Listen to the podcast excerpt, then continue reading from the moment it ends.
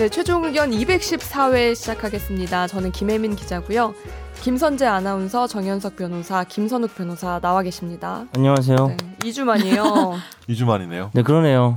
수염이 많이 흘렀네요. 2주 만에. 아, 저요? 네. 네. 2주 만에. 아니 근데 수염이 되게 많이 나지 않아요? 보통 약간 부럽다. 내시형 수염처럼 나시는 그러니까. 분도 있는데 엄청 네. 풍성하게 그래서. 뭐라고 하셨죠? 네? 중세. 그 성당 기사단 같은 느낌이에요. 기르니까 훨씬 나은 것 같아요. 근데 아, 진짜로. 그렇다고? 응. 성배 찾으러 보는 가나. 눈이 특이하긴 하네. 아니야 진짜로 내 생각에는 기르고 헤어스타일을 거기에 걸맞게 지금 안 해서 좀 그래요. 네. 아니 그러니까 지금 약간, 약간 귀여운 스타일이잖아요 귀여운 헤어스타일이 스타일. 네, 네. 그러니까 앞머리? 라인이 그러니까 네, 좀더 까볼까요? 이렇게. 어, 좀더 약간 자연스럽게 하고 수염 기르면 되게 멋있을 것 같아. 아이언맨 믿는 거 느낌인가요? 아니죠? 아, 나 진짜로.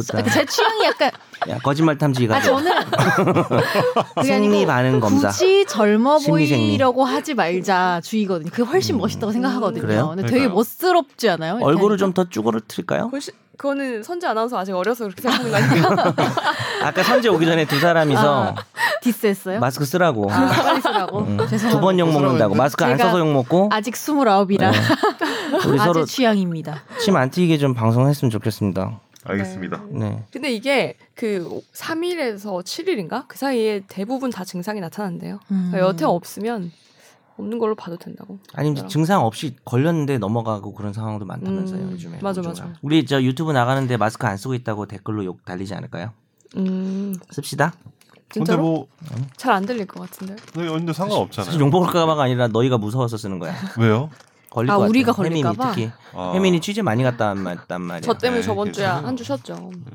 대구. 지금 우리 그 아파트 상가에도 태권도 학원이나 이런데 어떻게 운영하는지 모르겠네. 아, 음. 거의 한 두 달 동안 애들이 안 가는 것 같은데. 음. 감염도 문제인데 네. 자영업자들. 상황이 지금 음. 더 네, 심각한 것 그러니까요. 같아요. 정말 심각해요. 자영업자들이 코로나 때문에 코로나 걸려서 죽는 게 아니라 장사가 안 돼서 죽겠다고 그러니까. 하시더라고요. 아 서초동에도 진짜 사람 별로 없어요. 정말. 아, 그래요? 법, 법, 어, 법원은 이번 주부터 다시 하지. 휴전기예요? 휴정기가 이번 주까지인데 현재 얘기가 다음 주까지도 연장될 수 있다는 음. 얘기가 나오니까 지금 변호사들이 환호성을 올. 으아 서면 안 써도 된다 이러면서 왜냐면 이게 길이 재판 날짜 다가오면 서면 써야 되니까. 그리고 오늘 3월 3일 날짜로 지금 뭐야 대구는 저기 입학 다 전, 전체적으로 어, 맞아. 2주 음. 다시 연기된 것 같은데 네. 유치원 초등학교 비극이죠. 그럼 3주 연기된 거예요? 3월 23일이라고 어, 3월 23일까지. 아, 4주 연기됐나? 음. 2주 더하기 2주인가? 그럼 애들은 좋아할까요? 싫어할까요? 애들은 좋아하는데 부모가 죽죠, 뭐. 근데 애들도 엄청 답답해하는 것 같은데 왜냐하면은 음. 맨날 집에만 있어야 되니까 그러니까. 친구들 못 보니까 우리 애는 게임 중독이라 되게 좋아하더라고요. 지금 초등학교 1학년인데 언제부터 중독됐습니까? 아, 여자 여자애인데요. 딸- 저 저를 닮아서 제가 또 옛날에 게임을 또한 어떤 게임이에요? 게임 하셨나요? 네. 네. 한 게임 네 어떤 게임이에요? 어떤 게임이요? 진짜. 트레이더 이런 거 하지 않아요? 뭐 모바일 게임으로 너무 옛날 게임 아니에요? 카트라이더? 그나마 게임을 할 카트라이더? 거면은 네. 조금 나 카트라이더가 옛날 게임이야? 카트라이더가 옛날 게임이야? 아, 옛날 게임 나 아니에요? 아직도 생생한데 그 무지개 장갑을 꼈던 옵치 기억이 요즘 생생한데. 옵치 옵 뭐야? 옵치 옵치가 뭡니까? 아 요즘 안 하, 어, 어린 사람들이 없어서 모르 오버워치 아 오버워치. 다 그거 하던데 남녀 노소 맞아 그거랑 롤 롤. 두개 많이 하지 않아요? 아나 모르- 근데 저기 몰라. 아파트 지하 주차장에서 모바일 게임 하던 초등학교 5학년 남자애 칠 뻔했어. 아 실수로 아, 아, 걔가 코너에서 코너에서 어. 앞만 보고 갑자기 확 튀어나와가지고. 오 진짜 근데 모바일 게임은 걸어가면서 하면 안 되는데. 맞아. 그것 좀 주의 좀 시켜주세요. 고, 그렇게는 안 하는데 그리고 네. 게임도 기왕이면은 왜 요즘 네. 그런 거 있어요 마치 방탈출처럼 네. 엄마가 게임기를 숨긴 거야 이 안에서 네. 네. 그래서 계속 이렇게 쳐보는 거야 어디 숨었는지 음. 뭐 그렇게 머리 쓰고 이렇게 예를 들어서 뭐 강아지가 있으면 강아지가 좋아하는 음식 갖다 주면 강아지가 비키면 그 자리에 나온다든지 음. 약간 머리를 쓰는 그런 게임 위주로 하고 있어요 음, 술래잡기. 게임도 있던데요. 네. 그 변호사 보실 때만. 그런 게임 하는 거 아니에요? 원클릭 구매 이런 거 못하도록 제가 아, 주의를 많이 줬습니다 음, 아빠 돈이 나간다 음. 그럼 다 다른 분들은 요즘에 좀 어떻게 지내요, 여유로우시겠어요? 여유는 아니고 그냥 집에 애들이 못 나가니까. 네. 육아 네. 아니 뭐 주말에 난리죠. 애들 왜 밖에 나다녀야지 제가 좀 편한데. 너는 계속 나가 출근을 계속해 출근하죠. 네. 출근하고 재택 재택 얘기해요. 재택은 잘 안 해요. 그냥 아. 제가 출근하고 예, 출근해야 좀 제가 마음이 뭔가 마음이 좀 편하니까 음. 어, 애들아 미안하다. 어쨌든 예, 좀 출근하죠. 난 그냥 계속 집에 있는데 요즘에는 그래서 네. 왜 이렇게 야, 교외 넓은데 이런데 사람이 엄청 많다면서 아, 사람들이 음. 너무 답답 하다 아 그런데 보니까 괜찮으니까 수, 국립 수목원에 산이나 사람이 산. 어마어마하게 많아서 음. 오히려 나 몰리고 수목원에 국-? 왜냐면 나름 아. 풀렸는데 계속 코로나 가 계속되니까 어. 국립 수목원 이런 곳에 사람이 진짜 많다고 하더라고요. 어, 그게 약간 이런 거예요. 실내 헬스 장에서 음. 뛰는 건 위험할 것 같은데 음. 야외 이렇게 퍼져 네, 있으면 거기서는 또좀 확실히 덜하겠죠. 조금 나을 것 같다는 생각이 음. 들어서 저도 한강 뛰고 그랬어요 주말에. 음. 음. 저도. 동네 산책했습니다. 나만 계속 집에 있네. 음. 전 집에서 계속 넷플릭스 보고 그냥 다운받아서 보고 이래요. 뭐 뭐가 재미나요? 저 자가격리 일주일 동안 넷 요새 진짜 치어가 진짜. 재밌어요. 치어. 치어가? 치어 리더 할 때 치어. 아. 라는 여섯 편 취어라고 해서 물고기를 취하는 줄 알았어. 치어. 약간 낚시 프로그램인 줄 알았어. 치어, 아니, 아니. 수렵 뭐 이런 거. 치어. 어, 치어. 그 치어. 치어 리더들에 대한 여섯 편짜리 다큐멘터리인데 일단 네. 치어 리딩 하는 그 장면이 너무 재밌고 어, 고화질이어서 뭔가 브링이 돈 가- 그런 너무 옛날 영화. 아니 그러니까 그런 연기가 아니고 다큐예요. 어쨌든 뭐 아, 젊은? 여성들이 아. 많이 나오겠네요. 남성도 많이 나옵니다. 아 그래요? 네. 네. 갑자기 목소리 떨리네요. 네. 아니 가서 내, 내가 생각하는 치어리딩이 치어리딩이 아니더라고. 취어. 아. 막 날아다니고요, 막 사람이. 그거 막 인간 탑사건. 그거 어, 막막 그런 에서 거야. 그러, 그렇게 나오잖아요. 아이언맨 본 거 아니에요? 아이언맨. 아이언맨은 날아다닌다 그래가지고 아무튼 어. 마블 뭐 히어로. 보셨어요? 미드. 저는 말하기 좀 그래요. 아, 아니 양호라서 그런 게 아니고 저는 약간 습성이 아무것도 하기 싫을 때는 되게 수준 낮은 영화를 많이 봐요. 그래서 뭐가 재밌다고 말하기 좀 그러네요. 아 수준 아니, 낮은 최근에 보셨다는 봤던 게거 그리고 봤던 걸 다시 봐요. 그러니까 그게 뭐예요? 뭐예요? 봤던 거 다시 봤던 거 뭐 봤냐면은 뺑반 이런 거. 나 그런 장면이 유준열이 거기 너무 멋있어가지고 그런 거 다시 보려고. 그런 아니 조정석도 그게 마음에 아니고. 내가 볼 땐 학습하려고 보는 거야. 아, 뭘 배워서 따라하려고 성대모사. 어, 아니야. 성대모사 하려고 거기 조정석이 보는 뺑반. 안 봤죠? 봤어요. 아 봤어요? 네. 저그 장면이 자기랑 똑같은 차 있으니까 내려가지고 엄마 차야 이렇게 하면서 너 이거 엄마 차지? 어, 이러면서 맞아. 앞부분에 자기 차. 부시는 거 네. 막 들고 나와가지고 음. 엄마 차면 엄마 차 아니고 네 차면 너도 이거 해봐 이런 식으로. 그런 장면들이 되게 아 그러니까? 엄청 비싼 차를 음. 똑같은 차가 정성에 음. 섰는데 음. 아니, 뭐 별 얘기 아닙니다. 넘어갑시다. 맞아요, 맞아요. 네. 네돈 많은 또라이 갑부라는. 음. 성, 성대모사 하려고 보는 건 아니에요. 만들 것 같은데. 거기 성대모사 할 게 없는데 거기는 자, 그럼 저희가 갑자기 네. 댓글 한번 읽어볼까요? 음. 봅시다. 히로다님이 달아주셨습니다. 오늘도 최종 의견 들으며 청소기 돌렸네요. 물론 이어폰 끼고. 청소할 때 들으면 딱 귀에 잘 들어오는 알찬 전문 법률 지식 팟캐스트 최종 의견 좋아랍니다. 고품격입니다. 넣어주세요. 평소 궁금했지만 막연하게 에이 뭘 그런 걸 물어봐 했던 내용을 오늘 팟캐를 들으면서는 꼭 물어봐야겠다 생각했습니다. 왜냐하면 오늘 내용은 주로 소액 사건 얘기들이 많이 나와서 소송으로 갈 가치가 있을 만한 건 들이 아니었기 때문이래. 이게 뭐지? 것들인 것 같아요. 있을 만한 건 아, 어떻게 보면 못한 것 같고. 예. 최근 제 주위에 송사에 참전한 분이 있는데 업무정지 가처분 신청에 의견서 받는데 800만 원. 소송에는 1,200만 원 정도에서 약 2천만 원 넘는 돈이 들었다고요. 물론 본인 얘기입니다. 본안 소송으로는 또 2천만 원 정도가 더 소요될 예정이라 하더라고요. 이거 멍청한 질문이라 끝까지 망설여지는데요. 에라 모르겠다. 개인 사정이나 소송 가액에 따른 소송 비용이 엄청 천차만별이겠지만 주로 법무법인의 문을 두드리는 분들, 분들은 민사 형사별로 어떤 사건들을 가지고 오시고 얼마 정도의 금전적인 비용이나 이익을 생각하고 오시는지 궁금하네요. 김앤장 이런 곳이야 뭐 어지간한 개인들은 기웃거리지도 못하겠죠? 크크. 변호사도 사람 상대하는 일이라 스트레스 많을 것 같네요. 현실 속 변호사 사무실에서는 어떤 일들이 일어나는지 궁금합니다. JTBC 드라마 검사 내정 같이 그 내부를 소소하게 들여다볼 수 있는 드라마가 변호사 파트에도 있었는지 잘 기억이 안 나네요. 뭐 변호사 직업을 가지고 일은 대충 하면서 연애하는 내용들은 제법 있었던 것 같은데 말입니다. 거의 다 그렇죠. 그래서 이건 정말 우리 사무실과 싱크로율이 높다 생각이 드시는 드라마 있으시면 소개도 동시에 좀 부탁드립니다. 다 적어놓고 보니 역시 질문으로서의 가치가 떨어진다 싶어 후회가 되긴 하는데요. 그냥 직진하겠습니다. 항상 좋은 방송 감사합니다. 감사합니다.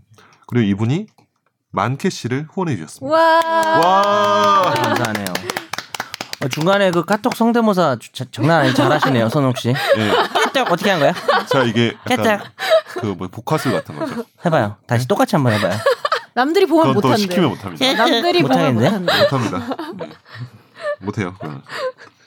일단은 이거 현실의 그 뭐지 드라마 이거 저희 회사 같은 경우 송무를 주로 많이 하는 사무실인데 네. 내가 집- 맨날 재판 가고 서면 쓰고 막 이렇게 야근하고 이런 드라마 한 번도 못 본 것 같은데 드라마로서의 가치가 없잖아.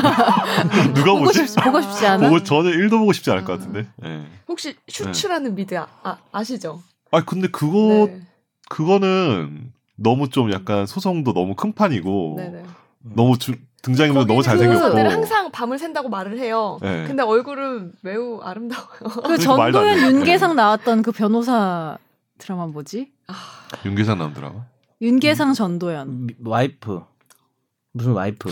윤계상 전도. 어, 어, 어. 굿 와이프는 아닌데 어 굿 와이프 와이프 않아요? 아니고 굿 와이프 맞지 않아요? 잠시만요. 굿 와이프인가? 네.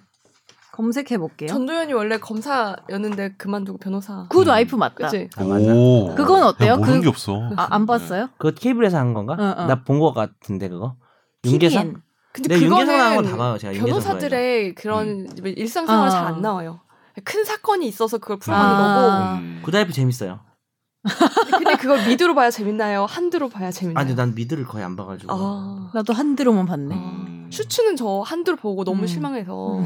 좋지요. 네. 어. 그래서 미드로 봤는데 미드는 좀 음. 외모가 다르더라. 음. 근데 일단 일상에 있는 변호사는 뭐 브이로그 이런 거 많지 않아요? 브이로그. 그 유튜브 브이로그 보면은 일상적으로 무슨 재판 나가고 뭐 서면 쓰고 회의하고 이런 거뭐잘 나오던데. 어. 음. 난 나도 근데 별로 재미는 없더라 그런 거 보니까. 그 제, 제 네. 변호사님들이 재밌게 보시는 그 변호사 나오는 드라마 있으세요? 있나요? 나 없었던 것나 변호인. 변호인? 영화 영화 말씀 영화 변호인 아니 송강호 나오는 거 있잖아. 송강호 나오는 국가란 국민입니다. 아 너무 본인 업무랑은 상관이 없네. 네. 송강호에 꽂혀 있는 거 아니에요 지금? 동떨어진 거 보고 있어요. 동떨어진 그냥- 거. 유행어 나오면 좋아요. 유행어 나온 영화 좋아해요. 끼워 맞춰. 송강호 나오는 영화 좋아해요. 기억 요즘 근데 저는. 방송국 얘기 다루는 음. 드라마나 영화 되게 많잖아요. 네. 거의 안 비슷하다고 보면 돼요. 저나 진짜로. 예전에 그 JTBC에서 뭐지? 그 한 거. 뭐지? 김남주, 지진이. 아, 무슨 그것도 꽤 됐다. 아. 그 김남주. 꽤나 꽤, 꽤 진짜 옛날에 너무 안 비슷해요. 너무 안 비슷해? 아, 이게 당연히 그러니까 장치만 가져다 음. 사용하고 거기는 음. 그 그런 방송 내용보다는 감정. 내가 한번 그때 얘기했는데. 아르고는 안 봤다 그랬죠. 안 봤어요. 아르고 너무 재밌었는데 근데 고 김주혁 씨 나오는 음, 음, 음. 음. 저도 꿀잼. 안 그거 보고 봤는데. 나 진짜 기자 되고 싶었는데. 아, 그, 음. 어? 이미 변호사 할 때요. 네. 아, 얼마 몇년 전이에요. 그냥 몇년 전에. 본것 같기도 해가지고. 어, 음. 재밌었는데. 기자 나온 영, 영화나 드라마도 비슷한 거 거의 없죠. 네. 의사들도 의사들도 뭐 의학 드라마 보면서 뿜잖아요. 이거 어 이게 말도 되냐 말이 되냐고 음. 막 이러면서. 예. 근데 그래도 어, 의학 네. 드라마는 비교적 오, 꽤 구현을 잘했는데 구현을 이런 게 잘하지. 있잖아. 네, 근데 있죠. 있어. 방송국은 잘 없는 것 같아. 방송국은 네. 어. 그러면 이 이분이 지, 히로다님이 질문하신 것 중에 아 800에 1200 이거 음. 어, 적정 가액인가요? 이게 업무 정지 가처분으로 인해서 얻을 수 있는 이익이 얼마나 되느냐 아니면 어느 정도 되는 규모의 로펌을 그쵸. 받는지 모르겠는데 네. 따라 다른 거지. 뭐 저희 회사도 이 정도는 받을 때 있어요. 되게 어려운 사건이면은. 음. 근데 의견서 받는데 800만 원이라는 게 약간 이해가 안 되는데 음. 이게 뭐냐면 이 소송을 해서 가치가 있을까 없을까에 관련된 의견서 받는데 800만 원이라는 거고 가처분 신청 자체에는 1,200만 원 들었다는 얘기였거든요. 네. 근데 이거 저 이상하지 않아요? 같아. 그러니까 이제 좀 나는 그러니까? 법원에 내는 어. 의견서가 아니라는 거잖아. 어, 어, 지금 어. 이걸 이 사람 거 보면은 어. 신청의 받은 의견서. 반대 800이고 소송의 1200이니까 네. 이 의견서는 내부 의견서 말하는 내부 거 의견서. 음. 그거 800 받는 게800 어디? 있어? 그런 경우 없는데. 어, 그런 적 이거. 합병 사건 할 때도 그냥 천만 원. 그러니까 같은데. 요즘에 그렇게 하시 다, 더 잘하시겠지만 800 의견서를 받고 만약에 내가 이, 사- 이 알아. 어. 맡기지 않으면 800만 주면 되고 음. 맡기면 1200만 주면 그래도 너무. 많다는 거지 우리 얘기는. 아, 어. 그말 무슨 얘기인지 아, 아는데 의견서 안에 800이면 의견서 한 장에 어떻게 8, 아, 800을 그래요? 받지? 보통 time charge 뭐 경력에 따라 다르지만 네. 뭐, 뭐 30만 원 기준으로 하면은 네. 800만 원 맞추려면 20몇 시간을 투입을 해야 되잖아요. 어. 그 정도 의견서는 소송하기 전에 그렇게 잘 안 쓰지. 예. 난 800만 원 주면 한 달 정도 일해줄 수 있는데 여기 전화 정도 여기 전화번호 좀 내일 여기 자문해 주면서 의견서 만 안녕히 주무셨어요. 일단은 본안 소송으로는 또 2천만 원 정도가 더 소요될 예정이구나. 혹시 좀 마음에 안 드시면 저희 아, 죄송합니다. 다른 추천. 요새 제가 거 코로나 때문에 많이 힘들어서요. 돈을 냈대잖아. 이미 돈을. 냈대잖아. 아, 숟가락 얹을 때 얹어. 아 아니죠 돌려받을 수 있습니다. 근데 어쨌든 답을 드리면 네. 사건을 들어보고 사건의 난이도, 난이도는 두 가지인데 하나는 여기 내가 얼마나 품이 들어가는지와 시간. 성공 가, 그치, 그러니까 시간이지. 그 다음에 성공 가능한가 이런 걸 따져서 근데 좀 하나 알려드리면 착수금 예를 들어 착수금 500에 성공 보수 1000이야. 근데 착수금 500이 없대. 그럼 착수금 300으로 줄여줘. 그럼 200 줄었죠. 네. 그럼 성공보수 늘려야 되잖아요. 음. 네. 근데 성공보수 200 늘지 않고 한 1,500. 1,500 들지. 음. 왜냐하면 성공보수는 받을지 안 받을지 모르는 거니까 모르는 당연한. 얘기니까 음. 착수금을 좀 네. 줄이고 성공 보수를 또 없애면 음. 변호사가 또 너무 여- 좀 약간 일할 사람 일이기 때문에 동기가 없지. 동기가 네. 없다고 또 의뢰인이 생각할 수 있잖아요. 그렇죠. 성공 보수 좀 있는 게 적당히 있는 게 좋은 것 같아요. 음. 나눠서 네. 내고 음. 우리 이런 식으로 해가지고는 다 못할 것 같아요. 빨리 읽어야 아, 되겠습니다. 우리 그러니까요. 너무 근황. 토크를. 계속했어요. 근황 토크 많이 했죠. 넷이서 아, 일단 근데 이제 법무법인에 오시는 댓글은 두 분들이 개밖에 없구나. 이 사건이 뭐 3천, 5천 뭐 이상만 오고 뭐 이런 게 없어요. 3천만 원짜리라도 감정이 막 복받치면은 의뢰 변호사한테 천만 원 주고 소송할 수도 있고 굉장히 다양한데 제 경험에는 되게 소송하신다 하면은 되게 한 5, 6천만 원 이상은 돼야지 소송하셨던 것 와. 같아요. 소가가 네. 내가 받을 수 있는 아, 그러니까 금액 혹은 속가가. 아, 방- 변호사 그러니까 중에. 방어하는 금액이든 내가 아. 받을 수 있는 금액이든 음. 한 5천만 원 이상은 돼야지 변호사 오시는 것 같고 그럼 변호사한테 싸게 주면 한300 주고 하잖아요. 그런 경우는 주고 300 정도 주고 하죠. 그다음에 성공보수 한 500 네, 네. 그렇게 하면 한 5천 네. 하는데 그냥 할만 하잖아. 네. 한15% 정도. 그러니까 자기가 얻을. 수 있는 이득의 한 15% 20% 내로 음. 변호사 보수를 줘요. 음. 착수 성공 착수 성공보수 합쳐서 합쳐서 음. 15에서 네. 20. 정도를. 네. 그 이상 주는 건 되게 예외적인 경우죠. 예외적인 뭐, 경우죠. 뭐 도저히 이길 수 없는데 네, 네. 이기면은 내가 절반 주겠다. 그렇죠. 그런 거 없나? 아니, 넘어갑시다. 그런 네. 그런 겁니다. 네, 다음 거좀 도저히 이길. 수 없을 거야. 도- 예, 댓글. 읽어주세요. 네. 제발 읽어줘. 오늘 집중 탐구는 다음에 하죠. 네. 자, 체인 스모크님이 달으셨습니다. 부모님이 스페인 여행을 3월 3일부터 2주간 대형 여행사를 통해서 갈 예정인데요. 일단 코로나로 인해 격리 조치 입국 금지가 될까봐, 그러니까 스페인에서 여행사에게 전액 환불을 요구했지만 여행사에서는 그럴 일이 없다고 여행을 강행할 예정인데 만약 여행을 가서 입국 금지 혹은 격리 조치로 인한 금전적 시간적 손해를 여행사에게 손해배상 청구를 할 수 있을까요?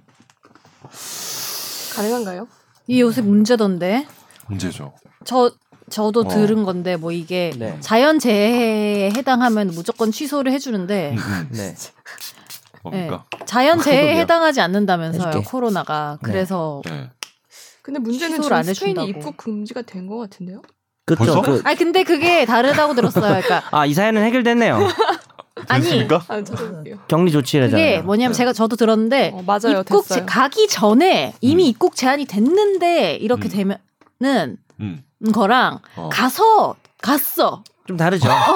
입국 금지됐어 거기서 네. 현지에서 갑자기 아. 뭐 그런 것도 좀 다른. 이유로 입국 금지돼도 할 수 있나요? 근데 지금 이 기간은 얼굴이 2월 마음에 안 들어. 29일인데 여행은 3월 3일이라고 하니까 그 전에 이미 입국 금지가 지금 돼 음. 있어요. 어 그래 그럼 여행사 그러면은- 그것도 모르고 지금 하는 건가? 근데 아니, 이런 이건 게그 전에 이분이 아, 더 전에 아, 네. 오케이. 약- 아. 어, 온게 지금 2월 26일에 오셨네. 이- 사연이. 왔는데 그 이후에 그리고 입, 네, 입국 됐구나. 금지. 이게 이제 그 약관이 있을 거예요. 여행 며칠 전에 뭐 이런 천재지변이나 이런 사유로 격리 조치가 됐을 때 근데 보통 여행사에서 만들기 때문에 자기한테 유리하게 해놓긴 했지만 또 표준 약관이라는 게 있잖아요. 그래서 당연히 어느 정도 환불 받을 수 있을 거고 이분 질문을 그냥 가상해서 다른 나라라고 생각하고 답을 하자면은 격리 조치가 안 될 거라는 말만 믿고 갔다가 격리 조치 됐을 때 손해배상이 이제 여행사에 할 수 있냐는 거죠. 그러니까 그게 입, 음. 입증이 돼야 되니까 음, 격리 조치가 안 된다면 책임질 수 있냐고 물어봐야 될 거예요. 음. 그래가지고 뭐 녹취를 하든지 그렇게 얘기를 보냈죠, 해야지 메일. 을 보내서 메일로 답변 메일을 보내든지. 근데 이제 네. 어 그렇죠. 근데 직원 한 명이 또 얘기한 거를 여행사 입장으로 볼수 있는지 뭐 대체로 그렇게 음. 보긴 보는데 음. 다양한 쟁점도 있는 것 같습니다. 넘어갈까요? 네. 네. 네, 청취자 사연과 질문 알아보겠습니다.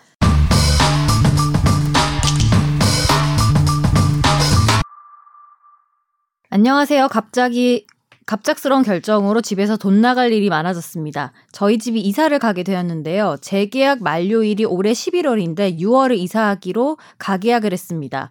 입주일까지는 아직 3, 4개월 시간이 있지만 이번 주 토요일에 계약서를 쓰기로 했습니다. 이럴 경우 계약금을 먼저 내면서 발생하는 이자에 대한 별도의 조건은 없는 게 부동산 거래의 관행인가요? 일단 대답해 주세요. 아, 바로 나와요. 질문이 이 여러 개 있어. 아 네, 계약금을 자기가 먼저 내야 다른 데 먼저 내야 되잖아요. 그 얘기하는 거 아니에요?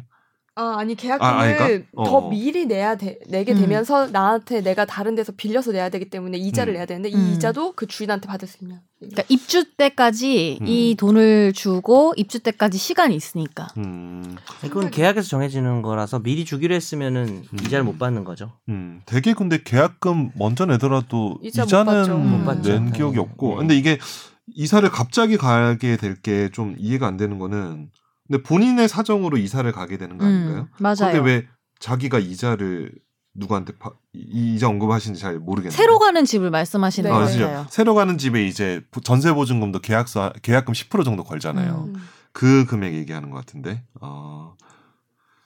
근데 이제 입주까지 시간이 있지만 계약서를 미리 쓴 거구나. 새로 네, 들어갈 맞아요. 집에 임대인의 사정으로. 입주 몇 달 전에 어. 돈을 계약금 줬다는 거지. 그렇죠, 음. 그렇죠.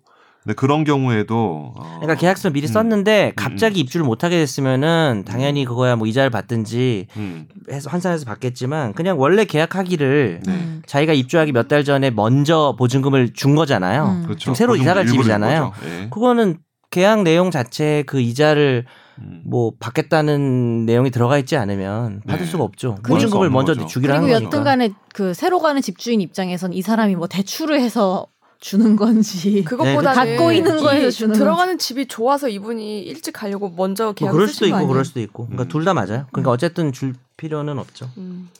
그리고 어, 계약 종료 전에 나가니까 부동산 수수료는 세입자가 부담하는 거라고 알고 있는데요. 기존 집에서 계약 종료까지는 대략 8개월 정도 남았으니 저희가 내는 건 어쩔 수 없겠네요. 그런데 집주인은 저희가 입주한 보증금보다 4천만 원 높게 내놓으셨습니다. 현재 전세 보증금은 1.4억 그리고 1.8억에 내놓으신 거예요. 음. 만약 이 금액으로 계약이 이뤄진다면 부동산 수수료는 증액 계약금을 기준으로 부담해야 하는지 아니면 기존 보증금을 기준으로 부담하는지 궁금합니다. 아 이거 되게 애매하네. 근데 애매하네. 사실은 음. 이게 전세 계약을 중간에 끝내고 나갈 때 음. 나갈 때 이렇게 소위 복비를 그러니까 즉 임대인이 낼 복비를 자기가 대신 내주고 가는 게 약간 관행화 돼 있잖아요. 음. 임대인이 새로 낼 복비. 네, 새로 낼 복비를 사실 그걸 그러니까- 내주는 그러니까 아, 새로 게- 낼 복비를 음. 내주는 게 관행이 돼 있으니까 아, 그래요? 아, 그러면 1.8억. 아, 나 좀. 그러면은 나는 그 얘기가 아니라 자기가 어. 일찍 나가서 어, 손해배상을 예정한 건 줄 알았어. 그렇게 아. 되면은 자기 기존 자기 보증금 기준으로 돼 있는 거고 네. 임대인이 새로 낼 복비를 기준으로 하는 그런 관행에 관한 문제였다면 1.8억일 것 같은데요. 그러면. 근데 이게 근데 그럼 너무 또 부당하지 뭔가 않아요? 기준이 음. 되게 애매한 거죠. 그러니까 음, 네. 어 왜냐면 이게 만약에 2년짜리 계약을 했는데 6개월 만에 나갔으면은 음. 뭐 임대인 쪽이 맞을 것 같은데 만약에 2년 중에서 상당 기간 살다가 한 몇 개월 앞두고 나갔어. 미, 네. 한 6개월만 앞두고 나갔으면은 증액된 보증금을 기준으로 임대인이 낼 복비를 대신 내주는 건좀 부당한 것 같아. 근데 이게 기본적으로 복비를 대신 내주는 거에 대해서 좀 법적 평가나 이런 것들이 없는 걸로 알고 있어요. 저도 근데 옛날에 예. 복비를 네. 내준다는 그 컨셉 자체가 네. 새로 사람을. 구해가지고 두 어. 번 구해가지고 그쵸. 집주인이 해야 하는 이 수고스러움에 대한 그쵸. 돈을 주는 거잖아요. 그쵸. 그러면은 새로 하는 그 계약에 대한 복비를 내주는 게 아닌가? 근데 그렇게 이제 볼 수도 있죠. 컨셉 자체로 그러면 집주인은 자기 맘대로 엄청 그럴 그, 수 있지. 예, 네, 세를 그래서 좀 올려가지고 제가 볼 때는 가능해요? 계약 이게 어. 지금 일단 분명히 말씀드린 건 이건 그- 규정은 아니에요. 음. 그러니까, 그러니까 내가 관행이지. 중간에 일찍 어. 나가야 되면은 복비를 내준다는 그런 관행은 없어요. 근데 원래 이런 건 있는 게 음. 그건 결국 합의하기 문, 합의하는 문제인 게 중간에 자기 일찍 나가면은 음. 남은 기간 동안 원래 월세를 내야 돼. 음. 음. 그렇잖아요. 아니 그렇죠. 전세요 전세 여기. 아 저- 전세 전세라고 해도 자기가 돈 빼고 그거를 나가려면은 월차임으로 환산해서 내든지. 환산한 네, 네. 금액을 아니면 어. 돈을 못 빼든지 어. 음. 자기 만료일까지 음. 네. 음. 원래 그래야 되는 건데 그렇죠. 사정을 봐주는 사실은. 봐주면서 음. 복비를 내는 거기 때문에 그렇죠. 약정도 없고 규정도 없으니까 합의를 본인들이 그러니까. 잘해야 되는 그러니까. 문제고 근데 원래 계약 임대차 계약서가 어떻게 된 처음에도 얘기했지만 임대차 계약서 어떻게 되는지 제일 중요한 것 같아요. 음. 거기에 보면은 만약에. 그, 네. 아니 어. 약정 같은 거에 만약에 네. 중간에 나가게 됐을 때 특약을 어, 부담하는 복비를 내준다라고 하면은 1.8억을 기준으로 해야 되긴 해야 될 것 같은데요. 음. 근데 저는 약간 2년짜리 계약 중에서 몇, 몇 개월 앞두고 나가냐에 따라서 그 약간 비례를 따져서 이렇게 음. 해주는 게 제일 공평하지 않을까 아. 싶어요. 것 1.4억과 같긴 해요. 1.8억 사이에 그 비례를 따져서 음. 이렇게 만약 1년만 살고 나가면 1.6억으로 해주는 거죠. 뭐 이런 식으로. 아니 그런 뭐 것도 있고 아니 이. 사람이 어. 다 살고 나가도 복비는 드는 거잖아. 그렇죠. 어차피 어차피 새로. 근데 그 임대인은 복비. 어. 근데 문제는 뭐냐면 임대인은 2년에 한 번씩 낼 복비를 1년 6개월 만에 내는 다 살고 뭐 나가도 그런 차이가 나간다고 거죠. 누구한테? 임대인? 임대인은 임대인은 어차피 어. 복비를 내야 네, 될 네. 사람이잖아요. 이년에 다한 살고 번씩 나가도. 내잖아요. 네. 근데 그걸 우리가 이제 몇 달 일찍 나간다고 어. 홀랑 다 내주는 게 네. 음. 부당하다고 생각할 수는 있다고. 근데 음. 제 얘기는 근데 현실적으로 어, 어쨌든 남은 차임을 다 내야 된다고요. 원래 원래는. 원칙적으로는. 음. 그러면 원칙적으로는. 이거는 음. 혜택을 준 거기 때문에 임차인에게는 죄송하지만 이거는 새로운 걸 기준을 해도 그러니까 자기들이 합의할 문제라는 거지. 아니 그리고 이거지 그거를 물론 싸워 가지고 1.4억에 대한 기준으로 할 수도 있지만 그럼 돈을 못 받잖아요 현실적으로 음. 돈을 왜 못 받지? 돈을 안 준다고 해 버리면 집주인이 그럼 돈? 못 줘. 아, 계속 살아 이렇게 해버리면 그것보다는 좀 이거는 인간적으로 해결을 해야 될 문제 아닐까 그런 생각이 드는데요. 그러니까 근데- 공인중개사 끼고 음. 지금 이런 사정을 조금 그렇죠. 그 집주인이 이해해 주셨으면 좋겠다. 나머지만 내달라 이렇게 말씀을 잘 하면 어떨까? 근데 그러니까 제, 제가 막- 제 경험상 음. 돈 문제가 끼면 일단 인간적일 수가 없고요 사람이 그리고 두 번째는. 공인중개사분들 무조건 집주인 편을 들어요 왜냐면 계속 거래를 해야 되는 사람들이기 맞아. 때문에 무조건 집주인 편을 들고 맞아. 제 그러니까 조금 부담이 되더라도 저는 저라면 왜냐면 그리고 4년을 사셨, 사셨 더라고 보니까 이게 음. 4년째 살고 계세요. 네. 그러니까 사실 그 사이에 오른 거잖아요. 전세 보증금이. 근데 제가 너무 고생을 많이 한 입장으로서는 약간 이정 이거 약간 아니지만 또 손해를 감수하고 잘 원, 원만하게 나가는 게 음. 정신적 왜냐면 이거 합의를 안, 전에. 해, 합의를 안 해주면 계속 말하지만 차임 다 본인이 내야. 된다니까요. 본인이 남은. 거를. 그래서. 그냥 사바 사바예요 답은 이게 밥 당, 음. 당, 방법이 그러니까 그거 없습니다. 해보고 안 되면 어쩔 수 없다. 진짜 집 없는 서러움이 이럴 때 네. 느껴지네요. 네. 그렇죠. 근데 오늘도 이렇게 슬프게 끝낼 거예요. 질문 하나 더 있어요. 네. 하나 더 있습니다. 네. 저의 벌이에 못마땅해 하시는 와이프님께서 사업을 하시려고 합니다. 보증금 천만 원에 월 60 정도로 진행 중인데 건물 등기부 등본을 보니까 은행에서 건물 시세의 1.2배로 근저당 설정이 되어 있어요. 부동산 말로는 보증금이 크지 않아서 저소득 사업자의 보증금 정도는 받는데 큰 무리가 없을 것이라고 하는데요. 혹시나 문제가 되었을 때 보증금을 떼일까 걱정도 됩니다. 이에 대한 대책은 무엇이 있을지 궁금합니다. 아, 이게 그 그러니까 원래 저당 집이 만약에 4억이고 음. 저당권이 4억 2천이 잡혀 있으면 지금 보니까 건물 시세 1.2배 2배로 근저당권이 돼 있잖아요. 그럼 끝난 거지. 그러면 이제 사실 근저당권이 최고 한도까지 차버리면은 받을 게 없거든요. 근데 네. 이제 상가도 그렇지만 주택도 그렇고 최소한의 보증금은 보장을 해줘요. 그러니까 여기 상가 건물 임대차 보호법 14조에 어떤 게 있냐면 원래 이제 이 건물이 뭐 얼마인지 모르겠어요. 근데 근데 이제 원래는 근저당권이 먼저 있었죠. 예, 원래 있었는데 지금 보니까 채권 최고이익이 4억 2천으로 돼 있어요. 근데 건물 시세의 1.2배로 근저당권 설정이 돼 있잖아요. 그럼 네. 다꽉 찬 거죠. 그러면. 꽉 찬 거죠. 네네. 그러면은 늦게 이제 그 근저당보다 늦게 들어가면은 네. 원래 이제 사업 이제 상가 같은 경우는 이제 사업자 등록이랑 인도 그러니까 사업자 등록이나 입주를 이제 대항력이 요건으로 하는데 그렇게 하더라도 이제 자기가 받을 수 있는 금액이 없죠. 근데 네네네. 근데 상가공인 임대차 보호법에 그 14조에 보면은 최소한의 돈은 받을 수 있도록 해줘요. 음. 주택도 섬- 예. 마찬가지고요. 주택도 그렇고 네. 상가도 이게 뭐냐면 임차인은 보증금 중 일정액, 그러니까 전액이 아니고 일정액을 네. 그 중에 일정액을 다른 담보 물권자보다 우선하여 변제받을 권리가 있다. 우리가 음. 소위 네, 이거를 있어요. 최우선 면제권이라고 그러죠. 그러니까. 무슨 소리냐면 근저당이 있는데 음. 그 다음에 임대차를 들어가면은 못 음. 받잖아요. 네. 네네. 근데 최소한의 금액 정도는 받을 수 있게 해주는데 지금 보니까 네. 채무자 주소지가 부산광역시예요 등기부를 보니까. 그렇죠. 그럼 아마 이 집도 부산광역시에 있을 것 같아요. 그렇죠. 그럼 광역시 같은 경우에는 최소 1,300만 원까지 받을 수 있도록 돼 있어요 규정에. 1,300만 원이요? 1,300. 아, 그럼 그러니까, 가능하네요. 그러니까 이분이 보증금이 1,000만 원이니까. 네. 아 근데 이게 음. 이- 여기서 함정이 뭐냐면 네. 보증금이 1000이고 월세가 60이잖아요. 음. 그쵸. 그러면 60에다가 100을 100을 곱해서. 곱해요. 그럼 6천이 되죠. 음. 그럼 6천에다 보증금 1000 더하면 7천이 되죠. 네. 환산된 보증금이 3,800 이하여야지 음. 보증 아. 보장을 받는데 아. 이분은 아, 환산된 보증금이 7천이기 때문에 이제 이분은 이제 최우선 변제를 아예 못 받는 거예요. 아, 보증금 중? 천만 원못 중에? 한 푼도 못 받아. 어. 그래서 어떻게 하면 이런 경우에는 아예 그러니까 보증금이 뭐 한 2천밖에 없고 월세가 아예 없고 뭐 이런 식으로 해서 환산 보증금이 3,800을 근데 천에 영이 어디 있어요? 없지. 그러니까 실제로는 이런 식으로 해서 환산 보증금으로 계산하면은 사실상 보호가 못 최우선? 면제권은 거의 없어요. 거의 받는 경우가 없지. 없네. 그럼 차라리 너무 낮아요. 그, 산, 어. 그 환산 어쩌고 음, 그 네. 3,800만 원 그게 저기죠 가장 광역시. 최고가죠. 광역시. 광역시에서 서울은 그러면 6,500이고. 3,800에 맞추면 어때요? 뭐 예를 3천원을 들어서 맞추면은 받을 수 있어요? 보증금의 그럼 2,800. 1,300까지를 보증받을 수 있어요. 2,800, 2,800이 10이면 어. 한 달에 28만 원. 어. 그렇게 해주지 어, 그렇지. 않을 어. 거니까. 맞아 맞아. 어. 천에 28 해야지 보장받는 그렇죠, 그럼, 그렇죠. 그러면 이제 28. 집주인한테 그 천에 28만 원 아니면 못 들어갑니다. 그렇지. 어. 그러니까 이게 그럼 못 들어가는 거 아니에요? 원래 환산 환산 환산 보증금이라는 이게 좀 오해하면 안 되는 게 환산 보증금이라는 규정 은 서울은 9억 기준이고 네. 부산 광역시는 5억 4천 기준이에요. 그러니까 아. 그 정도로 되게 짧진 않아요. 것 아니? 원래 원래. 아, 그러니까 지금 이제 헷갈릴까봐 얘기한 건데 아. 음. 상가 임대 건물 임대차 보호법으로 상가의 임차인을 보호하자는 법 취지에 맞기 위해서는 선우이가 얘기한 환산 보증금으로 서울이 9억이고 광역시가 5억 4천이긴 해요. 근데 지금 우리가 얘기한 건 뭐냐면 저당권자가 있는데도 최우선 면접. 늦게 어. 들어왔는데도 새치기에서 제일 먼저 받게 해주는 음. 특혜다 보니까 음. 그 법을 너무 욕할 건 아니에요. 그러니까 음, 아까 말한 것처럼 거지.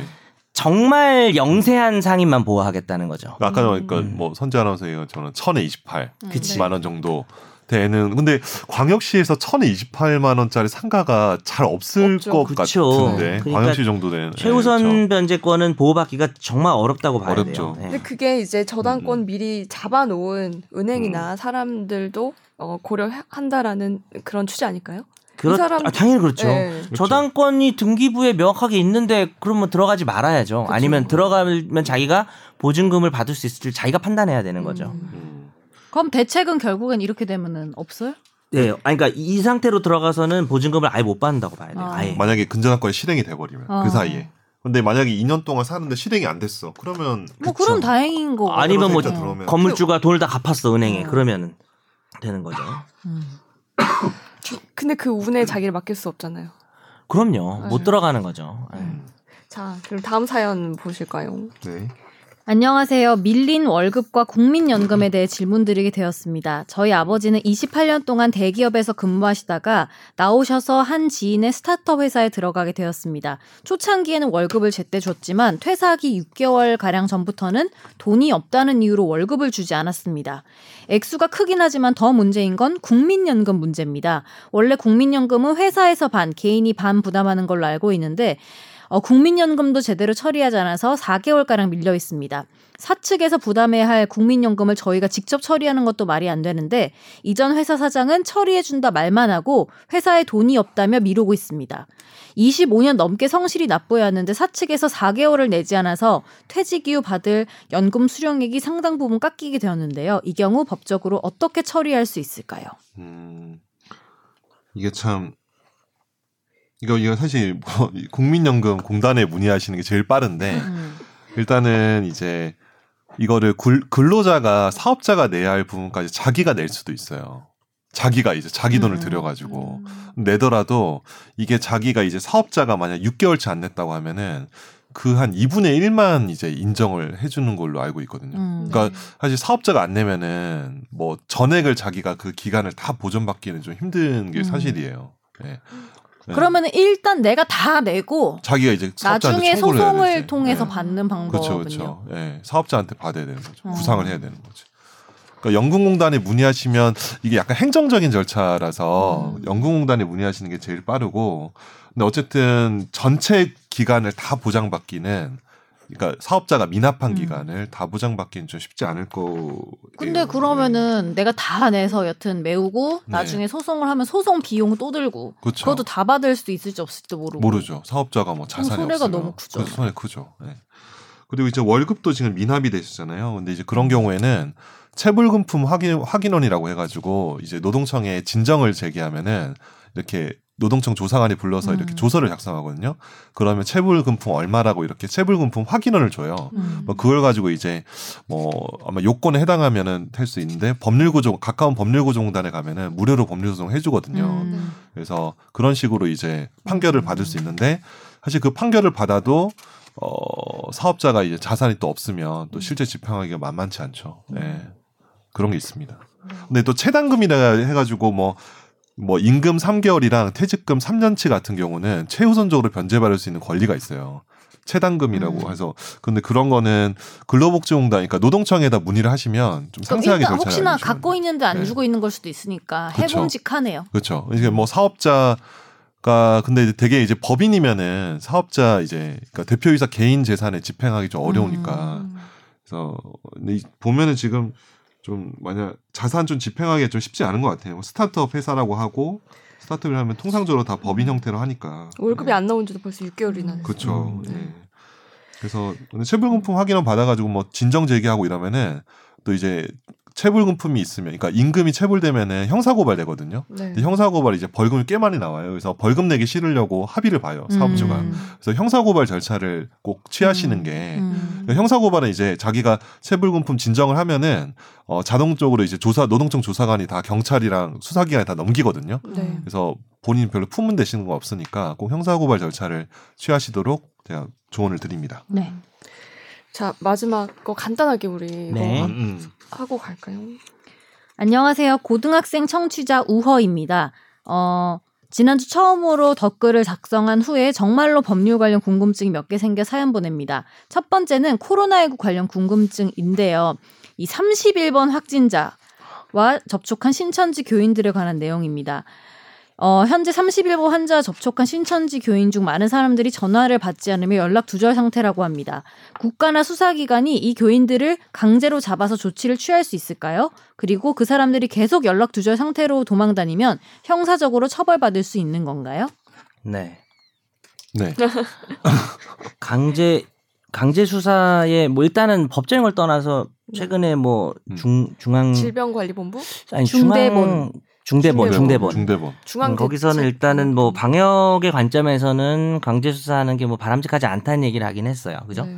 그렇게 했는데 이제 법적 근거를 따져 보면은 어 형사처벌 규정이 있기는 한데 음. 예, 뭐 사실은 그걸 가지고 지금 제출이 일부 내용이 일부만 틀려도 바로 강제 수상을 시행할 음. 수 있냐에 대해서는 뭐 법률 전문가들 의견이 많이 갈리더라고요. 이거 가지고 강제 수사할 건 전혀 없다라고 음. 하는 사람들도 있고 그거는요. 그 이제 확진자 나오면 자기 동선을 다 공개하잖아요. 네. 이거 강제적으로 할 수 있나요? 이거요? 일단은 지금 보니까 역학조사 아닌가요? 이 모든 맞아요. 동선 그렇죠. 파악하고 네. 이런 게 역학조사인데 역학조사와 관련된 이제 규정, 규정이 이제 감염병법의 이제 음. 18조 3항에 보면은 어, 정당한 사유 없이 역학조사를 거부, 방해 또는 회피하는 행위, 네. 거짓으로 진술하거나 거짓 자료를 제출한 행위, 네. 고의적으로 사실을 누락 은폐하는 행위, 이게 다 지금 여기 말씀해주신 어. 있잖아요. 자기 전화 안 받고 네. 자기 동선도 제출 안 하고 이런 거에 해당하거든요. 근데 이 역학조사를 거부하는 경우에는 네. 이게 꽤 형사 처벌이 있더라고요. 어제 근데 네. 이만희 이제 어제 이만희 총회장. 총회장, 심지어 네. 이만희 총회장 평화의 궁전. 평화궁전 앞에 보면은 그 경기도 지사 이재명 지사가 붙인 뭐뭐 경고문 같은 거 보신 적 있어요? 네. 거기 보면은 그게 출입을 금지하고 이런 식으로 적어놓은 건데 거기 보면 300만 원 이하 벌금 처한인데 아. 이렇게 적혀 있거든요. 네. 근데 이 역학조사 거부하는 경우에는 이게 네. 징역까지도 가능한 걸로 알고 음. 있어요. 그래요? 예. 여기 보면은 벌칙에 79조 있는데 18조 3항의 역학조사 즉 거부나 이런 것들을 하는 경우에는 2년 이하의 징역 또는 2천만 원 이하의 벌금이거든요. 음. 그래서 사실 이런 신천지분이 뭐 어떤 분인지 모르겠지만 자기 거부하고 이렇게 하는 경우엔 형사처벌이 언제든지 가능하다는 거를 음. 근데 이게 좀 궁금한 게 이제 강제적으로 사람을 구속을 해- 한다거나 뭐 이런 것들이 가능한지는 좀 약간 여러 가지 얘기가 있죠. 음, 그쵸. 네. 거기까지 허용되느냐. 음, 뭐. 네.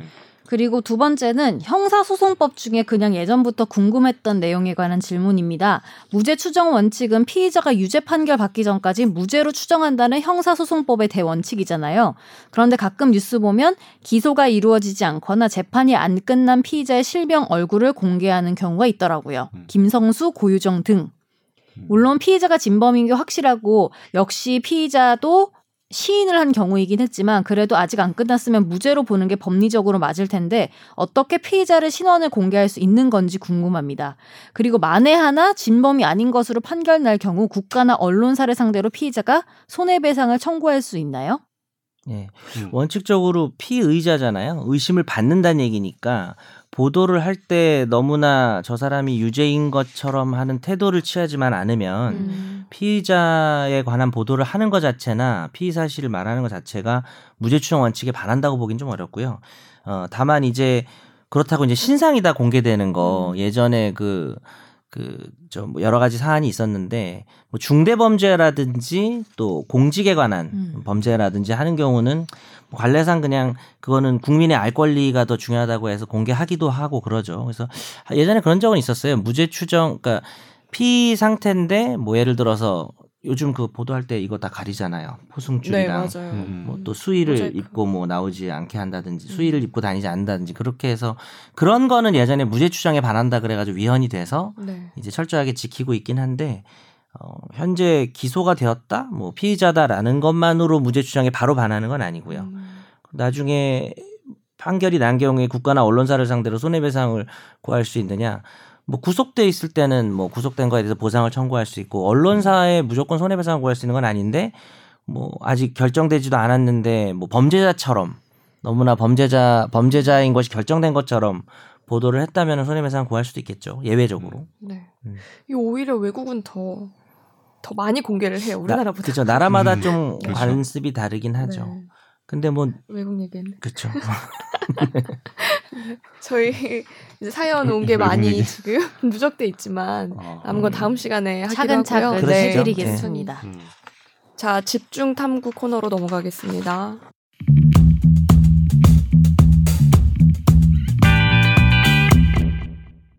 이번에 하도 이제 코로나 보도만 많이 보시고 해서 저희가 하, 코로나에 지쳐 있을 저희 청취자분들을 위해서 어, 새로운 아예 분위기가 다른 사건을 준비해 봤는데요. 그 최근에 사법농단 관련된 재판이 줄줄이 1심 선고가 났어요. 음. 근데 전체 다 난 건 아니고 세 건이 났는데 이 세 건은 다 무죄가 났거든요. 언제 언제 났어요? 음, 2월 말, 음. 2월 말, 2월 중순. 1 월 중순도 있었던 음. 것 같고. 어 그렇구나. 2월 네. 네, 그 2, 2월 말에 난 게 이제 가장 최근이에요. 근데 그렇게 났는데 사실 무죄가 났다면 왜 무죄가 났고 그 어떻게 이렇게 됐냐? 그러면 양승태 전 대법원장의 사건은 어떻게 될 거냐라는 국민적 관심이 많아야 하는데 코로나 때문에 좀 많이 묻힌 경향이 있더라고요. 음. 판결을 좀 서두른 것 같아요. 네, 그래서 저희가. 그리고 이게 사실 내용이 너무 복잡해서 일반 사람들이 알기 쉽지 않거든요. 그래서 이번엔 좀 쉽게 저희가 다뤄보도록 하려고 해요. 제가 네. 앞부분을 간단하게 그러니까요. 진짜 예. 간단하게 설명할게요. 음. 이 사법농단 발단이 된 사건이 있는데요. 2017년도에 이탄희 판사라는 분이 법원 행정처 심의관으로 자리를 옮깁니다. 음. 근데 이 당시에 옮기고 나서 옮기자마자 이제 위에서 어떤 분이 내려와서 아 우리가 뭐 사법부 블랙리스트를 갖고 있다. 뭐 이런 음. 얘기. 너는 너만 볼 수 있다. 막 이런 얘기를 하세요. 근데 이분이 이 얘기를 듣고 충격을 받은 거죠. 아 블랙리스트라는 게 실제로 있구나. 그러면서 아 저는 양심상 이 자리에 있지 못하겠습니다. 그러면서 사직서를 내요. 그랬더니 이 사직서는 다시 반려가 되고 수원지법 안양 지원으로 원래 있었던 곳으로 다시 돌아가게 됩니다. 근데 이 사실이 외부에 알려지면서 기사가 나오게 되고 이게 사법 개혁의 도화선이 됐고 그 뒤에 양승태 전 대법원장 그 가장 수장이었죠. 음. 그 이분의 그 검찰 수사로까지 이어집니다. 그 뒤에 이제 검찰이 여러 판사들 현직 판사들을 전현직 판사들을 어, 기소했는데요. 음. 어, 양승태 전 대법원장, 박병대, 고영한 전 대법관 이 사건은 아직 공판, 아니 공판이 이제 막 시작됐고 임종원 전 법원 행정처 차장 이분 막 그 운동장 달리기 하시는 장면 기억하시는 분도 있을지 모르겠어요. 음. 그분은 이제 재판도 이제 곧 시작이고요.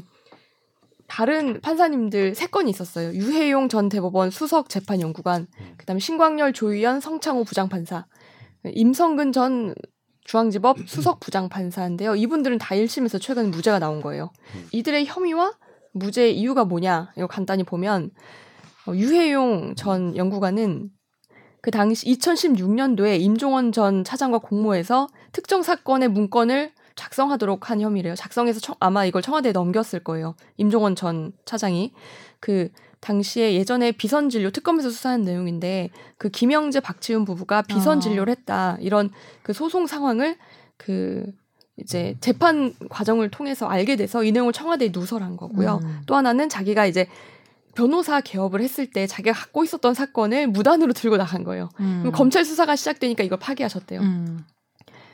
그런데 이 혐의가 다 1심에서 무죄가 나왔어요.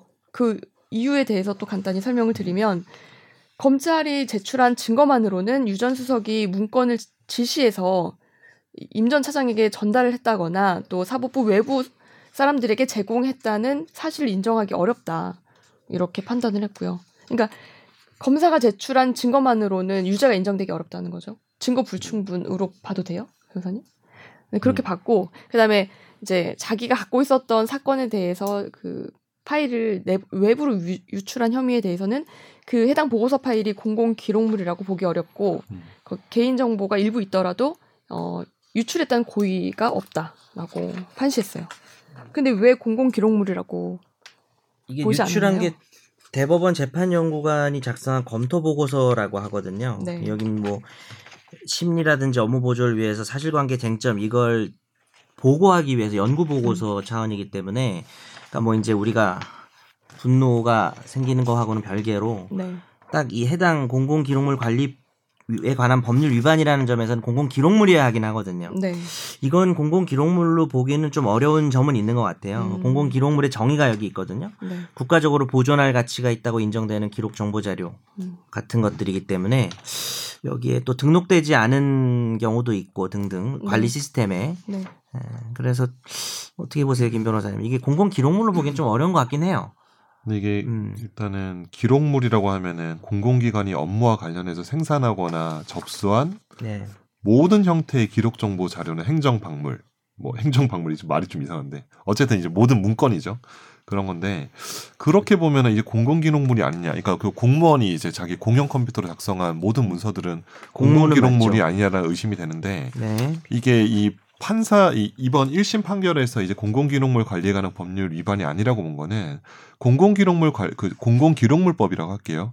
이 법의 취지가 공공기관의 투명하고 책임 있는 행정 구현과 공공기록물의 안전한 보존 및 효율적 활용을 위한 법이거든요. 네. 근데 이 정도 뭐 재판 연구관의 뭐 보고서나 이런 것들은 어떤 투명하고 책임 있는 행정 구현과는 관계 없다. 그러니까 음. 어떤 국민의 알 권리와 어떤 정보의 투명한 처리와 관련된 문건이 아니고 뭐 내부적으로, 내부적으로. 뭐 지네들끼리 그냥 뭐 상의하기 위한 문서지 뭐 그냥 뭐 그렇게 본 네, 거죠. 그 정도 그러니까 네. 이게 정식 판결을 가기 위한 문서는 아니거든요. 음. 보고서 자체는 네. 판결에 반영이 된 거나 물론 반영이 일부 될 수는 있지만 음. 근데 판결 자체는 공공기록물이라고 할 수밖에 없죠. 근데 이거는 그 정도의 문건은 아니기 때문에 음. 공공기록물법의 취지에 비추어 봐서 네. 공공기록물로 이렇게 보호할 가치가 없다. 음. 그래서 이거를 무단으로 가져가더라도 공공기록물법 위반이 아니다라고 1심 판결은 본 거죠. 음. 자 그러면 스피디하게 또 넘어갈게요. 네. 그 아까 저희가 봤던 그 세 분 신광렬, 조희연, 성창호 부장판사 음. 이분들은 이분 중에 이제 한 분이 음. 그 형사 수석 부장판사세요. 그 신광렬 부장님이. 그쵸. 네, 음. 그 나머지 두 분이 영장 전담이세요. 영장. 네. 근데 정운호 게이트 당시에 그때 보면 전직 판사가 나오죠. 저기 그 정, 그 아? 의정부. 의정부 지방법원의 네. 모 부장 판사님. 그리고 네, 그, 네. 그 저기 이 변호사 변호사는 최, 최 무슨, 최유정, 변호사. 변호사. 네, 네네. 최유정 변호사. 나오면서 네, 이제 네. 판사들이 연류가 되니까 그쵸. 어, 이 사건 한번 지금 영장 전담 판사들한테 너네가 정리해서 보고하라고 아마 임종원 차장이 또 이제 지시가 내려온 거예요. 그렇죠. 그래서 이 두 분이 그 이 사건을 정리해서 그 위 대법원 행정처에 보고를 한 거죠. 이그 음. 혐의로 기소가 됐는데 그렇다면 이 처음에 영장 전담 판사 두 분이 음. 이 사건을 이제 정리해서 그 형사 부장 아니, 형사 수석 부장 판사한테 음. 제공한 일 그렇죠. 여기에 대해서 우선 이 혐의를 보자면 어, 영장 재판을 통해 취득한 정보를 누설하기로 공모한 정황을 인정할 수 없다라고 했는데 그 이유를 보자면 그냥 영장 전담 판사로서 통상적 예에 따라서 형사수석 부정, 부장 판사에게 영장 처리를 보고한 거다. 그리고 이게 임 전 차장한테까지 간다는 사정을 인식하지 못했다. 음. 라고 봤고요. 그러면 신광열 부장이 이거를 이제 행정처에 보고 유출을 한 그 혐의에 대해서는 이게 사실 검찰이 언론을 활용해서 검찰 브리핑에서 이미 거의 다 나간 내용이다. 그러니까 새로울 게 없다는 거예요. 검찰 브리핑이랑. 그리고 네 이게 또 해당 정보가 수사 정보로 그게 비밀로서 실질적으로 보호할 가치가 있는 정보인 공무상 기밀에 해당한다고 보기도 어렵다. 음. 이렇게 판단을 했어요. 그래서 이 사건도 다 무죄가 난 거죠. 근데 수사 정보가 실질적 보호할 가치가 있는 공무상 기밀이 아니라고 보면 도대체 뭐가 공무상 기밀에 해당한다는 건지 음. 이건 잘 이해가 안 되는데 물론 이제 주로 해당 그러니까 언론 등을 통해서 이미 보도가 됐다고 하는데 네. 이 내부적으로 주고받은 내용이 언론에서 보도된 내용하고 완전히 일치하나요? 그건 아, 아닌 것 그건 같은데 절대 아니죠. 절대 아니잖아요. 네, 훨씬.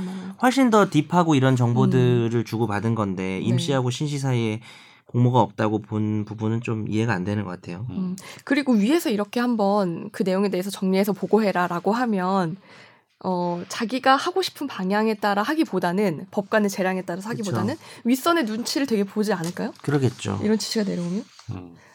그리고 범죄 수사 기능, 영장 재판 기능이 방해되는 결과가 초래되지 않았다라고 말을 하는데 네.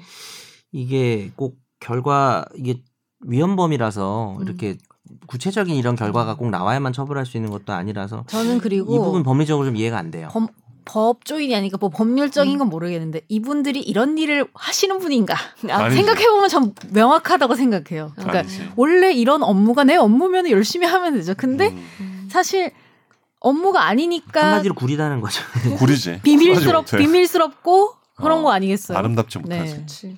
안 그랬으면 공개적으로 공식적으로 어, 계속 하겠죠. 당당하게 네. 하면 되잖아요. 업무면은. 그러니까 왜냐면 근데 영장을 자기가 심사하는데 음. 기록 그 검찰에서 다 기록을 제조해서 오잖아요. 네. 만들어서 오는데 그 기록을 법원 행정처의 내부에 보고하라고 검사가 준게 아니잖아. 음. 판사한테.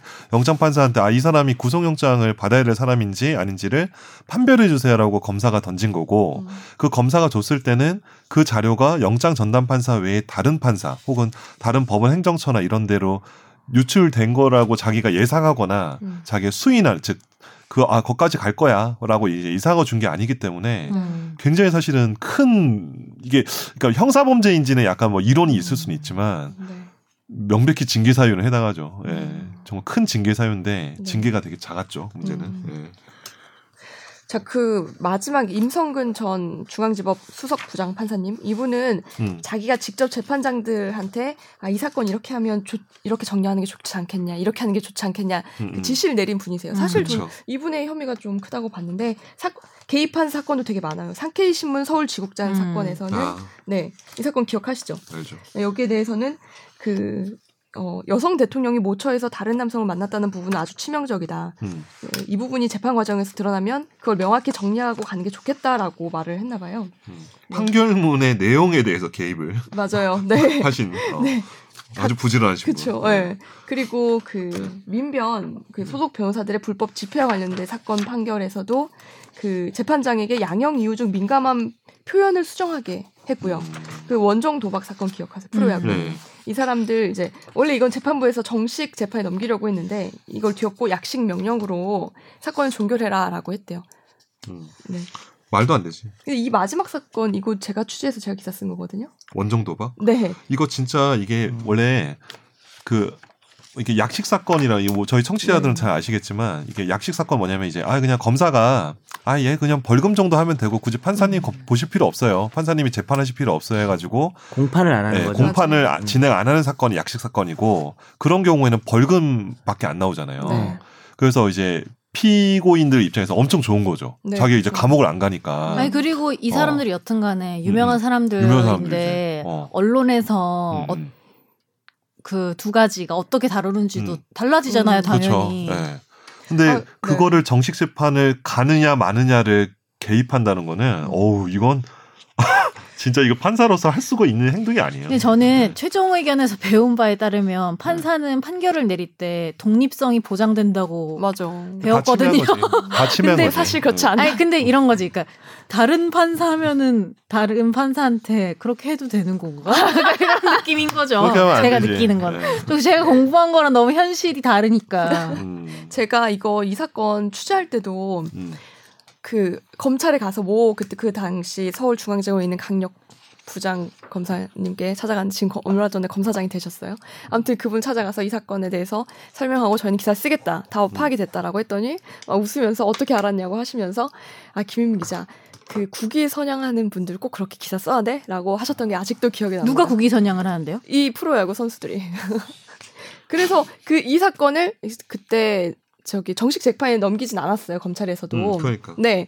근데 그래 판사가 넘기려고 한 거지. 맞아요. 어, 판사가 어얘 안 되겠는데 네, 왜 맞아요. 검사가 이거를 기껏 벌금으로 처리하려고 하는 네. 거지 열 받은 거지. 그래서 네. 판사가 정식판을 넘기려고 하는데 음. 그거에 그걸 또 막은 거죠. 임성근 네. 씨가 개입을 한 거죠. 맞아요. 네, 네.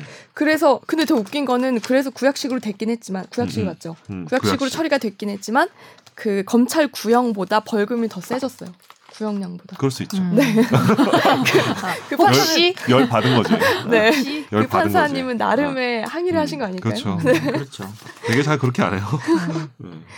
네. 그, 아, 그런데 이 사건을 이제, 아, 그래서 이 재판부에서 통틀어서 판단을 한, 한 게, 음. 어, 피고인의 요청은 그 자체로 그 음. 특정 사건의 재판 내용이나 절차 진행을 유도하는 재판 관여로 음. 법관의 독립을 침해하는 위헌적 행위다라고 음, 그렇죠. 명시를 하면서도 어 하지만 형사 책임은 물을 수 없다고 했어요. 이게 이게 직권 남용이 아니라고 본 근데 거예요. 저는 궁금한 게 이게 네. 다 1심이잖아요. 네. 그러면 앞으로 2심, 3심에서 바뀔 가능성이 얼마나 있는 건지도 궁금하던데. 나 좀 회의적이다. 대답해주세요. 회의적이다. 너가 회의적이라는 거는 바뀐다는 그 거지. 법, 법원의 어떤 생리를 파악한 거지. 법원의 생리 플러스 뭐 판결문도 봤을 때 이게 법리적으로 막 그냥 무리 무리한 법리는 아닌 것 같아. 이 무죄 음. 판결로 낸 게. 아, 요새 왜냐면 요새 때? 직권남용이랑 공무상 비밀 누설을 대법원에서 굉장히 엄격하게 보거든요. 음. 네. 그 판결의 어떤 논지를 그대로 따라가면은 어 상당 근데 일부 일부 일부는 약간 유죄가 나올 수 있을 것 같은데 되게 중대한 몇 부분 몇 개는 음. 무죄가 유지될 가능성이 높지 않을까? 공공기록물 이런 거는 유죄가 될 수도 다음 있을 것 시간에 같은데. 점쳐봅시다. 네. 뭐가 유죄? 네. 왜냐하면 범, 그러니까 지금 말한 것처럼 음. 개들이 개들이니까 뭐 음. 바뀌겠냐 싶은 부분도 있는데 법리적으로는 조금 예를 들어서 우리가 지금 아까 혐의를 명확하게 얘기를 안 한 것 같은데 신광열, 조희연, 성창원은 공무상 비밀 누설 아 얘기 네. 했었나? 음. 아. 비밀 누설이고. 그 다음에 지금 임종원, 임성 이- 임성근은 직권 남용 권리행사 방해. 방해고 네. 유행 유해영 씨는 혐의가 아주 많고요. 네. 네. 어, 근데 다 무죄가 나온 건데 좀 판단 기준은 다르겠지만 어쨌든 핵심은 이 법리가 되게 웃긴 게요. 임성근 씨가 직권 남용 그 권리행사 그러니까 직권 남용죄죠. 쉽게 네. 줄여서 말하면 그게 되기 위해서 아까 이제 김 기자도 음. 의문을 제기했는데 너의 행위는 위헌적이다. 음. 그러니까 헌법을 위반했는데 음. 형법은 위반하지 않았다 이렇게 되는 네, 거잖아요. 맞아요, 맞아요. 그런 부분들이 참 법리를 미묘하게 잘 만든 것 같은데 이게 보통 기존의 대법원 대법원에서 음. 만든 법리라면 사실 할 말이 없는데 이 대법원에서 이 법리를 만든 게 2020년 1월 30일 김기춘 조윤선 그 판결에서 처음 만든 거고 음. 그것도 다수 의견도 아니고 별개 의견이에요. 그러니까 별개 의견은 다수 의견하고 결론은 같은데 음. 뭔가 좀더 추가한 거죠. 자기가 연구해가지고 음. 법리를 추가한 거잖아요. 거기서 말한 게 이거예요. 그, 어, 헌, 뭐라 그래야 되냐면은 어떤 공무원 행위가 위헌적으로 평가된다는 이유만으로 바로 직권남용 권리행사 방해죄- 방해죄는 아니다. 음. 그렇게 보면 죄형법정지 위반할 소지가 크다. 라고 해서 법리를 만들어낸 게 근데 이게 되게 악한 법리를 만들어낸 것 같아요. 근데 저는 최종 의견 배우면서 네. 하면서 가장 많이 배운 게 예전에는 음. 법으로 다 할 수 있다고 생각했어요. 네. 그러니까 뭐든 일단 소송 가면 되지. 그러니까 이런 생각을 많이 했거든요. 근데 음. 오히려 하면서 법이 다 커버하지 못하는 게 되게 많다는 걸 깨닫고 음. 그리고 너무 법으로 하는 것도 좋지 않다는 걸 많이 음. 깨달았지만 뭐 그렇죠. 예. 그럼에도 저는 약간 이런 사안은 그런 법이 아니라면 할게 없는 거죠. 대체 그렇죠. 어떻게 혼내주고 어떻게 고치나 이거를. 아. 왜냐하면 이게 처벌받지 않으면은 손해 푸는 거야. 징계를 누가-. 누가 고치겠어요. 그러니까 고쳐야 되는 문제잖아요. 여튼간 음. 이게 뭐 내가 원하든 원치 않았든 관행이든 뭐든 간에 고쳐야 되는 그렇죠. 문제인데 음. 그럼 벌을 받지 않으면 법적으로 음. 이 사람들은 어떻게 고치나 이거를. 음. 라는 그냥 의문이 음. 계속 들더라고요. 물론 법이 다는 아니지만. 음. 일단 제가 일단 그 직권남용 관련해서는 네. 이게 요새 큰 이슈가 되고 있는 거는 일단은 요 이제 임성근 씨 같은 경우에 이제 직권남용죄가 안 된 거는 네. 직권남용이 되려면 자기가 그 업무에 대해서 뭔가 권한이 있어야 돼. 네. 근데 권한 없, 일반적 그러니까 권한이 일반적. 권한이 있는데 예. 권한이 없는 거에 대해서 밑에 있는 사람한테 사실 권한 없어 내가 상급자가 음. 없는데 이렇게 해 이렇게 해라고 하는 건 직권남용이 안 되는 음, 거예요. 음, 그런데 지금 이 판결은 사법행정권자가 이제 일선 재판부의 재판 업무에 대해서 직무감독권을 행사할 수 없거든요. 왜냐하면 재판이 독립돼 있기 때문에 일반적 직무 권한에 네. 속하지 않는다. 네, 그죠. 정확히 말하면 그렇게 즉, 말하는 거죠. 일반적 직무권한에 속하지 않기 때문에 그래서 직권 남용 자체가 안 돼. 왜냐하면 음. 직권이 없기 때문에 네. 남용도 없다라는 아, 뭐- 그게 유명한 문구라고 했어요. 항상 직권이 없기 때문에 항상 어, 그런 어. 법리예요. 네. 항상 아. 직권남용죄가 그러니까 무죄가 될 때는 그 한마디로 이제 권, 나한테 권한 업무 업무 분장 범위에 내가 안 들어가 있는 거에 대해서 밑에 하급자한테 땡땡거리는 거는 그건 전혀 직권남용이 안 되는 오히려 거예요. 우리가 볼 네. 때는 더 부당한데. 더, 더 부당한데. 음. 사실 더, 더 꼰대짓이고 더 범죄에 해당할 수 있는 짓인데 오히려 더 이상한 거죠. 더 보호를 해주는 거죠. 네. 근데 자기 업무와 관련돼서 이제 밑에한테 시키면은 직권남용 될수 있죠. 음. 근데 그럼에도 불구하고 직- 일반적 직무 권한에 속한다고 볼 수 있지 않을까. 근데 이게 너무 그러니까 사법행정처의 그래서 어떤 이제 비판받고 있는 게 음. 요새 뭐 김기춘 사건이 뭐 여러 사건에서 봤을 때 권한을 너무 축소해서 보는 거 아니냐 법원이. 아니, 무죄를 만들기 위해서 네. 그게 문제인 아니 거예요. 우리 회사도 보면은 어. 올라갈수록 음. 어떤 업무를 하신다기보다는 관리를 하시잖아요. 그렇죠. 근데 관리라는 게 되게 엄청 포괄적이고.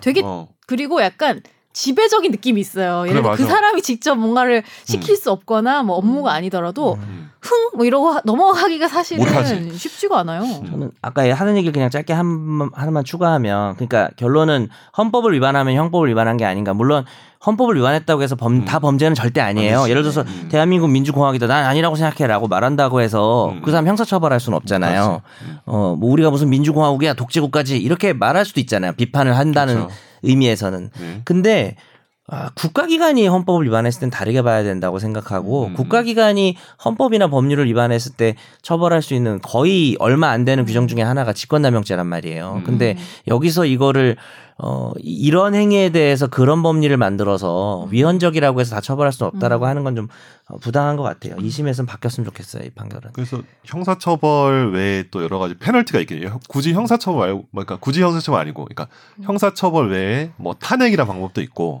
근데 쉽지 그거 않은 굉장히 일이 한정적이고. 이거를 형사처벌해야 된다는 거죠. 그리고 다. 높으신 그러니까 분들이잖아요. 징계란 뭐 근데 징계도 너무 견책이야. 엄청 낮은 거죠. 음. 네. 그러니까, 그러니까, 아주 작은 어. 비위를 다 일일이 어. 형사처벌하면 공무원의 음. 기- 공무 기능 자체가 침해가 되는데 음. 이 정도면 정권하고 음. 유착해서 상당히 더러운 행위를 한 거잖아요.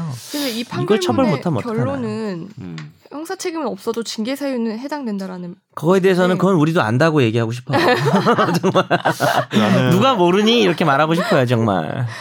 근데 이게 직권남용죄 이제 저도 이제 업무 자기 업무냐 업무 아닌 거냐 이렇게 구분하는데 실제로 하급자의 입장에서는 상급자가.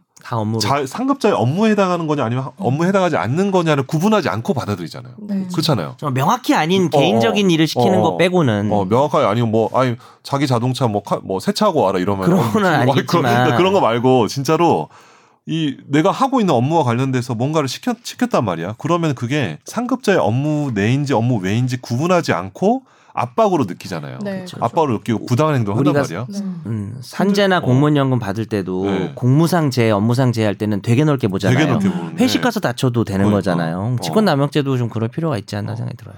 그래서 난 이제 직권남용죄만 그렇게 좋게 본다면 음. 국회의원들이 뭐 법을 구속요건 하나 더 만들어야지. 뭐 이런 경우도 처벌하기 위해서 그래야 되지 않을까? 안 라는 만들- 생각이 좀 들긴 하는데. 근데 저는 네. 뭐 역사가 언젠간 올바른 방향으로 평가할 거라 해도 내 살아생전의 역사는 너무 짧잖아요. 그 아니, 안에 무엇이 해결이 돼야 되잖아요. 아, 저- 생각보다 오래 살 것 같은데. 아니. 장수할 거랑 같은데. 너 제일 오래 살 거야. 제일 오래 살 근데 것 같아. 네, 네. 제 말은 그냥 무작정 그런 평가만을 기다리면서 우리가 음, 보, 보고만 있을 순 없잖아요. 왜냐하면 잘못된 건 고쳐야지. 맞아.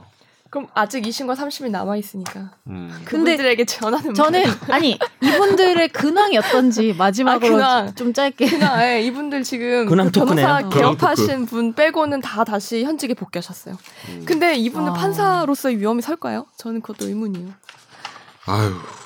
근데 또 모르는 사람은 모를 수도 아, 있으니까요. 그치. 관심이 아, 없으면. 아, 이게 법원 내부에서도 하여튼 여러 가지 사람들이 있기 때문에. 예. 법원 판결에 불복하는 시위는 좀 그렇지만 음. 이 사람들이 계속 재판하는 거에 대해서는 좀 시위를 해야 되는데 코로나 때문에 집회도 아니 못 그리고 하겠네. 저는 항상 좀 슬픈 거는 우리 1인 시위하자. 그 약간 소시민으로서 네.